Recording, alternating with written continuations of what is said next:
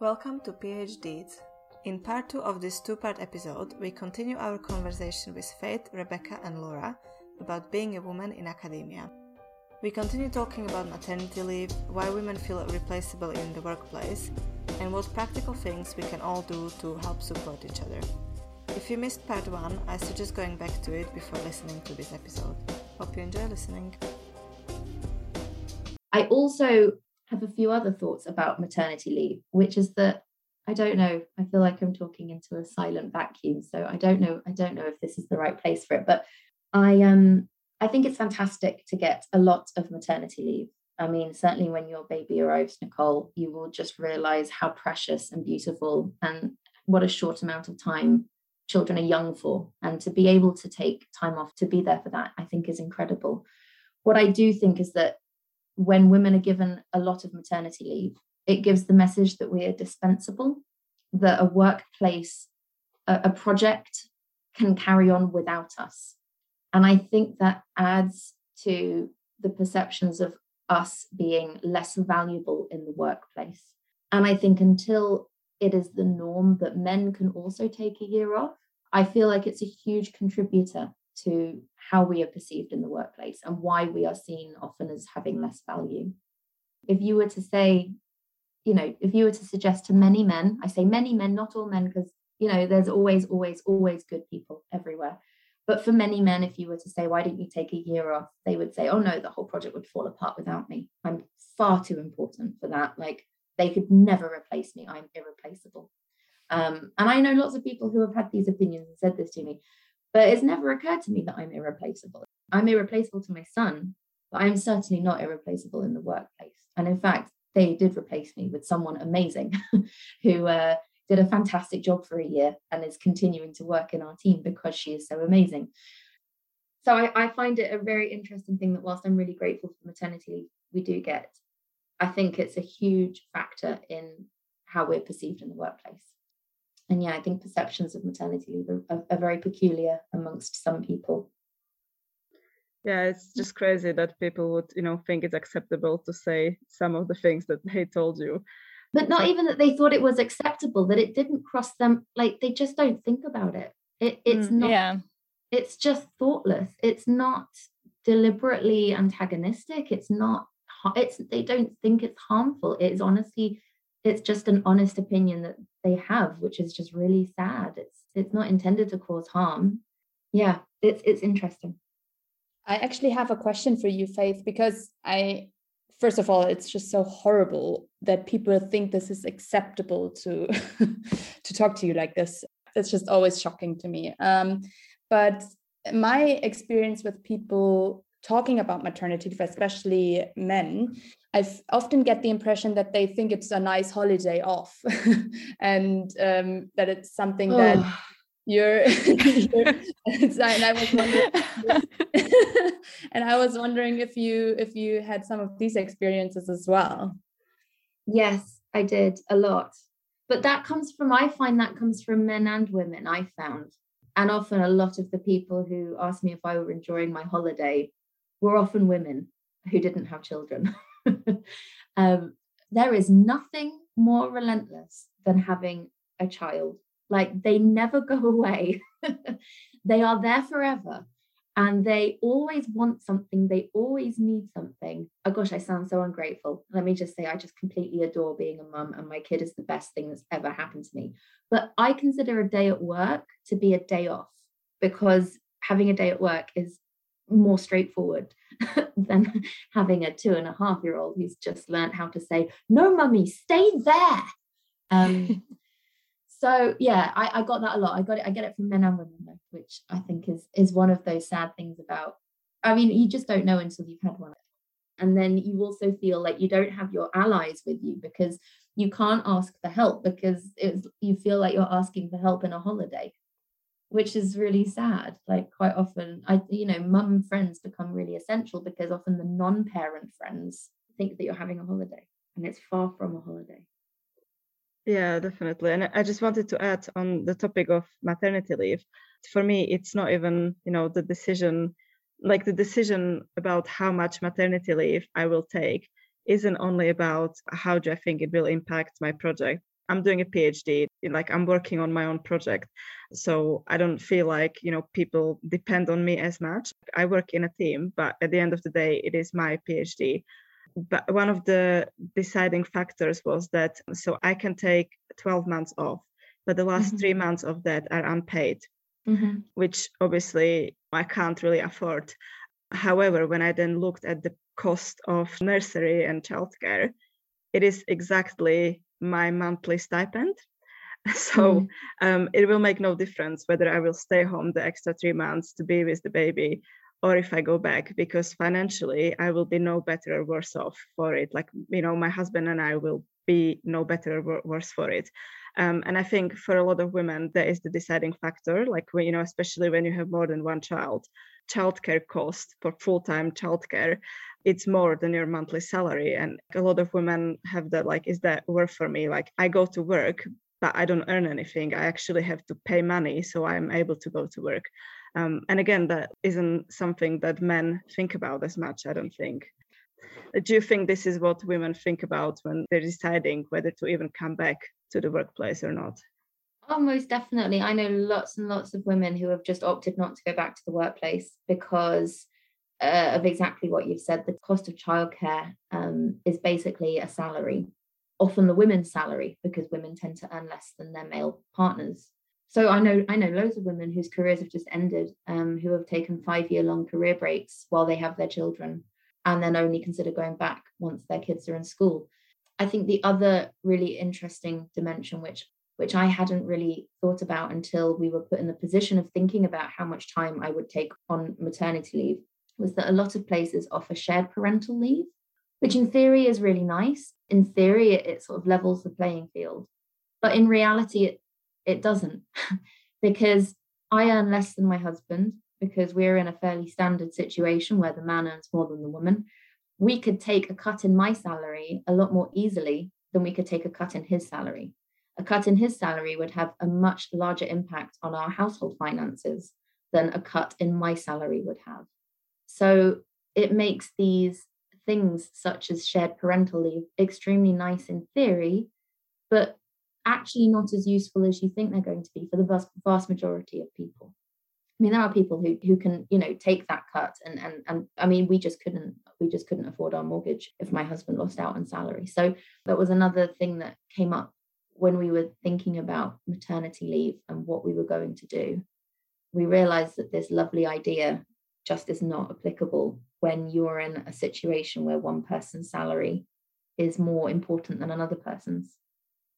Yeah, it's the exact same for us. I'm on a stipend, which isn't that much. So it was a no brainer. Like, I will be the one who stays home. I feel like what you were saying, Faith, makes so much sense because I do feel like it kind of also harks back more to this general concept in academia that it is despite it often being a team effort it's it is quite an individual sport often you're kind of only your research outputs? How many publications have you had in the last year? How many grant proposals have you written? How much money have you brought in? It's quite competitive obviously a competitive field. So I think what you were talking about with your experience, especially some of the comments that people were making, I can see how it fits quite well into this uh, system in academia and how the job is kind of set up and how it can just kind of, I guess, also make you feel just quite hopeless at some points because you're like, well, I'm sorry, I I want to be a mom and this is just something that I want to do. And it's just so I don't know, it's just so terrible that people were making such bad comments about it because just like you said they would not be making those same comments to a man that's in that same position. Um so i guess opening up the conversation a bit again can maybe anybody else speak on some of those skills or habits or things that maybe that you've learned in engaging with this topic of women in academia women in stem a bit more maybe skills that you've learned or good books that you've read, or obviously the workshops that Laura and Rebecca do are definitely great here, but they are just little things that maybe would have helped you. I know we kind of touched on this concept of negotiating skills already, um, trying maybe to be less apologetic in your email writing. are there any other things that you think are quite important skills or habits or yeah or even books or things that maybe people can engage with or resources that they can engage with I the suggest you're you saying um, being less apologetic in emails definitely resonates with me. Um, I I now um, definitely looking back on myself at the start of my PhD, I definitely write the word just a lot less in my emails, and I include a lot fewer exclamation points. But um, yeah, that's that's just one thing that definitely I've noticed about myself. Um, the other thing, kind of on the flip side to negotiating, one thing that I've learned and developed a bit more the more I've gone through my career as a PhD student is actually kind of understanding how powerful silence can be sometimes, especially in I can think of the specific context when it comes to, say, presenting, particularly my data and talking about my data and my research.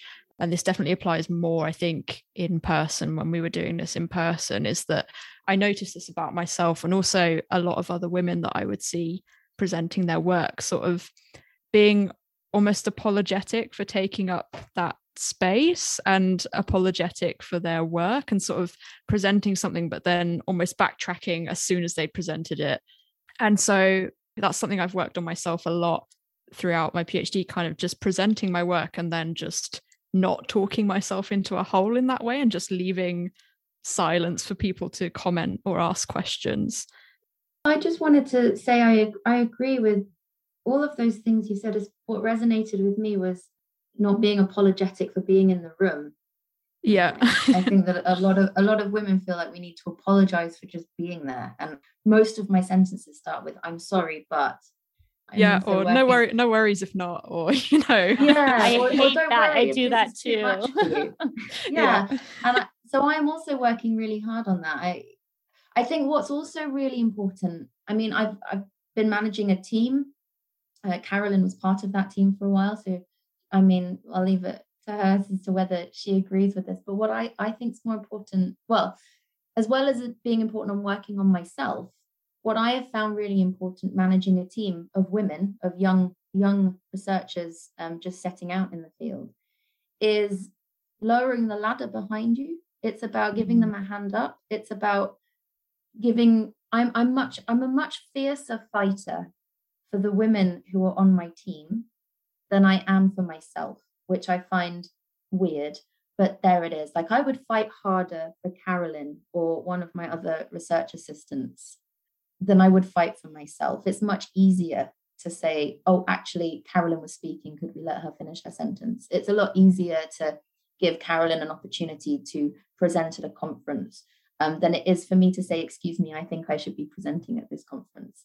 So I'm working really hard on sort of not just myself and, and my own habits that I've learned, but also trying to create an environments for the people who are dependent on me to speak up for them often as they learn the skills themselves. And I think that's more important as, as women progress into more senior roles. It's not just about how we treat ourselves, it's about how we create opportunities and support for the the people around us. And i think i think that's really important for me from my perspective. Yeah I, I totally agree. And i think it's we can really easily underestimate how powerful it is when we support each other.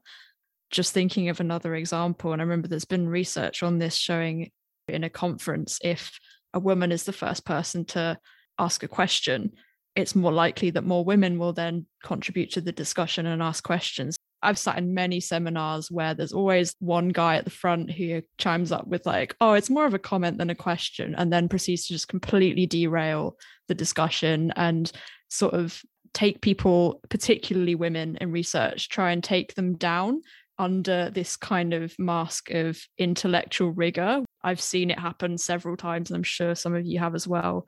Just another thing that I've kind of made a more and again this was during like in person where we were presenting research more in person um, is to really be that kind of friendly face that is getting in there and asking questions because and I've seen it happen in real life when I've done it as well. I've sort of asked a question and then the number of other women that come forward to ask questions and actually join in the discussion was really interesting. And so it's just i think it's just little things like that where we're sort of signaling that we support each other. I think it's really easy to underestimate how powerful that can be Yeah, I absolutely agree with this. And just maybe to add on this, this is one thing I wanted to say in response to your question, Carolyn, because I really, really work hard on myself to ask questions and not to think, oh, this is stupid, or oh, maybe I missed this during the talk. And now everyone thinks that I'm stupid when I ask this question. Because I think as exactly as you said, if if I ask a question, then maybe another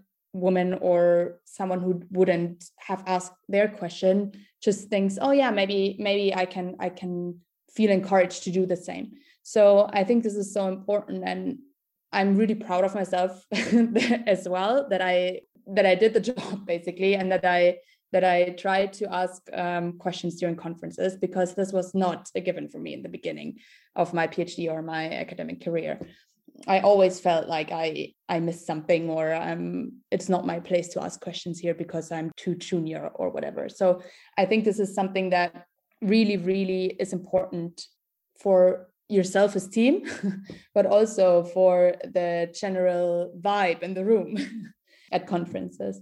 And as I think a second thing I wanted to add to to this conversation is I really work hard on myself to say no because I get the impression that a lot of work that's unpaid, such as, for example, changing the bins in the lab or yeah um, yeah. 100% yeah or um, cleaning cleaning up the benches. It's always women always women who do this. And i've learned during my two and a half years of my phd now that saying no can sometimes be very productive uh, or can end up in something very productive can end up in a discussion about things or can end up in people actually thinking about oh maybe i should have been i should have been doing this in the first place and not expect someone else to do it for me. So i think it's not only something that really helps myself and my time management and everything but it also helps the team to be more productive and to be more